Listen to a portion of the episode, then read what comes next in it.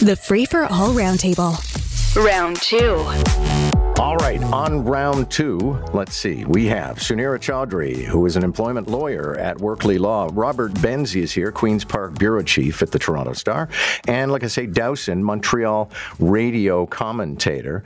And I'm just bringing up my menu here because I want to, uh, I want us to talk about all the right important things this morning. I guess we could start with uh, TikTok. I was astonished to discover in a conversation with Jagmeet Singh this morning that he has 800,000 followers on TikTok. But now TikTok is being bounced off of all public phones that uh, belong to the federal government, and a lot of the parties are rethinking their strategies. For example, Jagmeet's not going to be doing any TikTok for a while. Uh, Robert Benzie, I don't know if you follow politicians on TikTok. I have to say, I've not yet got the, the swing of this particular platform, so I stick with the old ones. Uh, you know what, John? I'm maxed out on social media platforms with Facebook, Twitter, and Instagram. So I don't use TikTok at all. My kids uh, like it, but I find it uh, pretty inane. And uh, I'm, I'm frankly, I, I, don't blame the prime minister or, or Mr. Poilievre or, or Mr. Uh, Singh for, for weaning themselves off of TikTok. I don't think that public servants should be using TikTok uh, on their work phones. Frankly, I, I don't know why. They, I mean, I, I know governments try to reach people using TikTok, but I, I find these uh, these videos, the ones that I've seen that governments do, uh, tend to be kind of embarrassing. And the same with politicians' uh, ones. And and and to your point, yes, Jagmeet Singh has 800,000 uh, TikTok followers, which is impressive, but it's also proof that how, of how meaningless social media actually is when it comes to getting votes out. Because what did the NDP win in the last election? 25 seats across the country. Sunira Chaudhri, I'll ask you as an employment lawyer. I mean, there's some issues here. One of them being like these are publicly owned phones that are for your work, so you don't really have to film a, a, a little improvised musical on it and share it with your mom.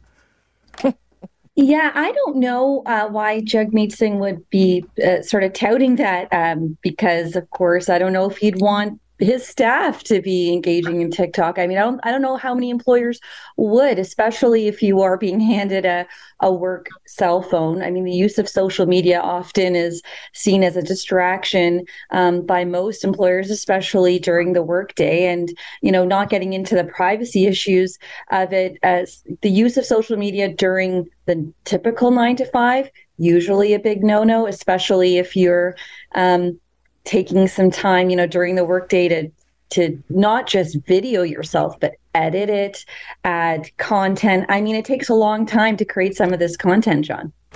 Okay, so Anne Lagace, Dowson, no grief then if federal civil system clerk at the CRA is not able to uh, do a TikTok video. No, I don't see any real pro. Like you know, the U.S. military banned its members from using TikTok in 2019. The various departments of the US government have already done this and they did it in the, you know, 2019, 2020. So I don't think it's a big problem unless it's being used to reach out to younger demographics because as Robert was pointing out, a lot of really young people use TikTok. They're on it. They get pretty good information from some of it. I watch some of these videos. They're not all silly dance videos. Some of them are highly informative about issues around mental health and other stuff. So and to the point about Jagmeet Singh, he is very effective on TikTok, and we know the NDP is popular amongst younger voters. Unfortunately, those younger voters don't make it to the polls yeah. a lot of the time. But uh, I, you know, one wonders, like if he's got eight hundred eighty thousand, you know, followers, maybe maybe that'll have an effect on their voting participation. But I, I would think it would be more effective to put pressure on the platforms that host TikTok, right? The Apples and the Googles, than on TikTok in this way because the politicians, include you know, they're all on it, and this this this directive is not going to affect whether or not politicians go on it, just public servants. So it seems sort of I don't know, half-assed or something. Jerry Agar was just offering in the tease for his show his view that this business with Chinese interference with the Canadian electoral process uh, could be a career ender for the federal Liberals. Sunira Chaudhri, I'll start with you, and I'll let you take this in any direction that you want because there's so many angles now. We have the alleged interference in two election cycles. We have the idea that the Chinese apparently wanted to donate money to the Trudeau Foundation, and then you get Justin Trudeau invoking the racist card when a certain Chinese uh, MP is uh, publicly identified as possibly possibly being on the Chinese ticket. Yeah, I'm going to go with the that last, you know, door number three there, John, which is I think Trudeau's coming out calling this uh, anti-Asian racism, not calling for a public inquiry when you know this is on the mind of most Canadians. Most Canadians that don't even read the news have read headlines about an alleged Chinese uh, election interference in Canada in 2021.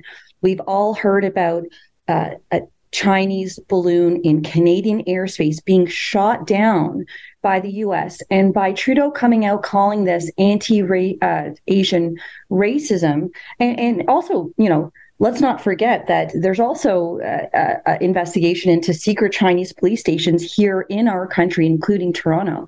And I think it's a weak response uh, by Trudeau, not calling for a public in- inquiry. Um, is I, I think it's reckless at this point to to to sort of steer the Canadian population towards a conclusion without actually digging into the evidence and, and offering, you know, some cogent facts about what's really going on.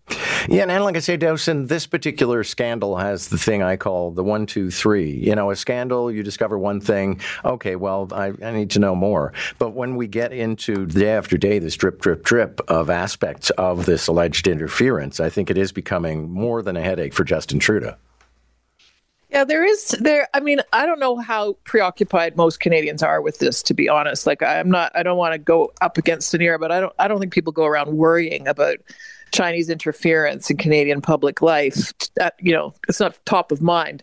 I think the inflation crisis and the climate crisis are much more of concern. But I and I, I suspect that other governments, like I'd be curious to know if we're going to investigate independently of the parliamentary committee what China may or may not be doing in Canada. I'd like to see an investigation into what the US may or may not be doing in Canadian public life. Like, that's the way the game seems to be played on multiple levels. There's all kinds of people doing lobbying in the back channels to get their agendas pushed forward. Like I, I, don't think if if China is doing that, and I suspect it is, I don't think they're the only ones. So if there is going to be a public investigation, I would say it probably has to include other powerful interests, not just China. Otherwise, we are following falling a bit into an anti-Asian thing. I think I I, I certainly saw that during the pandemic. Right, there was a real backlash against Asian Canadians. Uh, so, um, you know, I would say I would be looking for a more even-handed approach to interfering in Canadian politics by all kinds of foreign interests. Okay, your thoughts, Robert Benzie?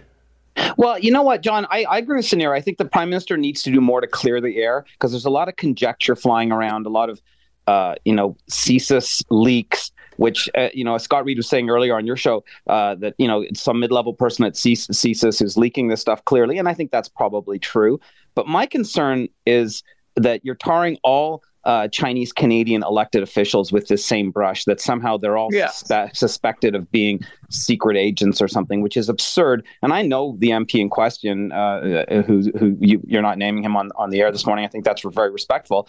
Um, he used to be an MPP, and I and he was a political staffer at Queen's Park. So, uh, and one of the things that the CSIS spy master uh, in the leaked uh, in one of the leaked stories was saying was that the as, as quote unquote evidence is that there that that uh, people were being bussed into uh, into nomination meetings so that this person could win the nomination uh, in a Toronto area riding. Well, I, I hate to break it to CSIS, who clearly don't know anything about politics. Yeah. yeah. I mean exactly, John. I mean you and I have yeah. been around politics a long, long time, and guess what? Nomination meetings uh, uh, all over the GTA have always been bust in people to to help win a, ca- a, candidate of any different background, not just Chinese Canadians or or I mean it's it's so this is the thing. If that's their evidence, it's super super wafer thin. I think there was yeah. probably some Chinese meddling. We just don't know what it is. Yeah, I mean pre buses they used to put you on a wagon and take you to the local nomination meeting. exactly, exactly. Stacking a, stacking a political meeting. Who ever heard of such a thing? Yeah. um, so soon a Canadian citizenship citizenship oath could just be a scroll and a click away. That kind of breaks my heart, Sunira. Mm. Oh, me too. Me too, John. Because you know, um, I've been to uh, the citizenship ceremony and the oath taking uh, of of my father. My dad got his Canadian citizenship despite living in Canada since 1977. Got got in in 2015. I took the day off. Uh, I remember I wore a red dress. I was so excited for him. We took photos. I went with my mom. We had a great day, um, and we were really proud. So I think it's a really big moment, even for people who've lived here, you know, longer than they've lived anywhere else. It was a it was a really special moment for our family. So to hear that it might be done away with and that you could um, get your Canadian citizenship with a click, uh, it, it's I think it takes away a, a really sort of special moment for families that that come to Canada. Yeah, Robert Benzie, I've been to some of these ceremonies. One in particular for a friend of mine from New Zealand who was being sworn in. The judge was quite fancy in her robing. She wore white cotton gloves, and people were bursting into tears as they clutched her, and she handed them the paperwork.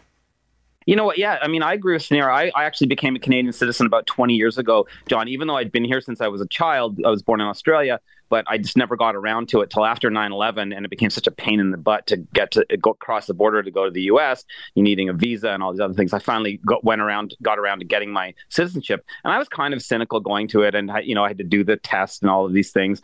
And but I, I to Sunira's point, I was genuinely moved. It was at St. Clair, right near your old studio, John, on on St. Clair Avenue, and I thought I, it was it was it was a moving and it was moving for me personally because I love this country and I've lived here for most of my life.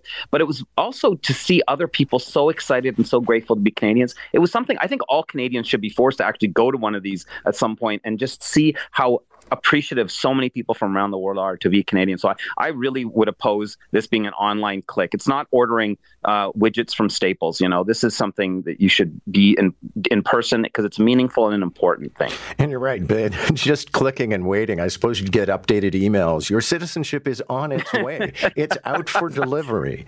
Uh, Anne Lagace, Dowson, in the final seconds, your thoughts. Well, I wonder if it wouldn't be a good idea to offer people the choice. Like some people can't make it, or I don't know. Um, but I agree, there is something kind of cool about the the togetherness aspect of it, quite apart from the chest thumping. I think it is a, a, big transitional moment for a lot of people. Thank you all. Good to have you this morning. And uh, thanks to everybody for listening Nick Marano and Joe Cristiano for their work mostly silently on the other side of the glass. Catch the roundtable, round one at 745, round two at 845. Weekday mornings on Moore in the Morning. News Talk 1010, Toronto.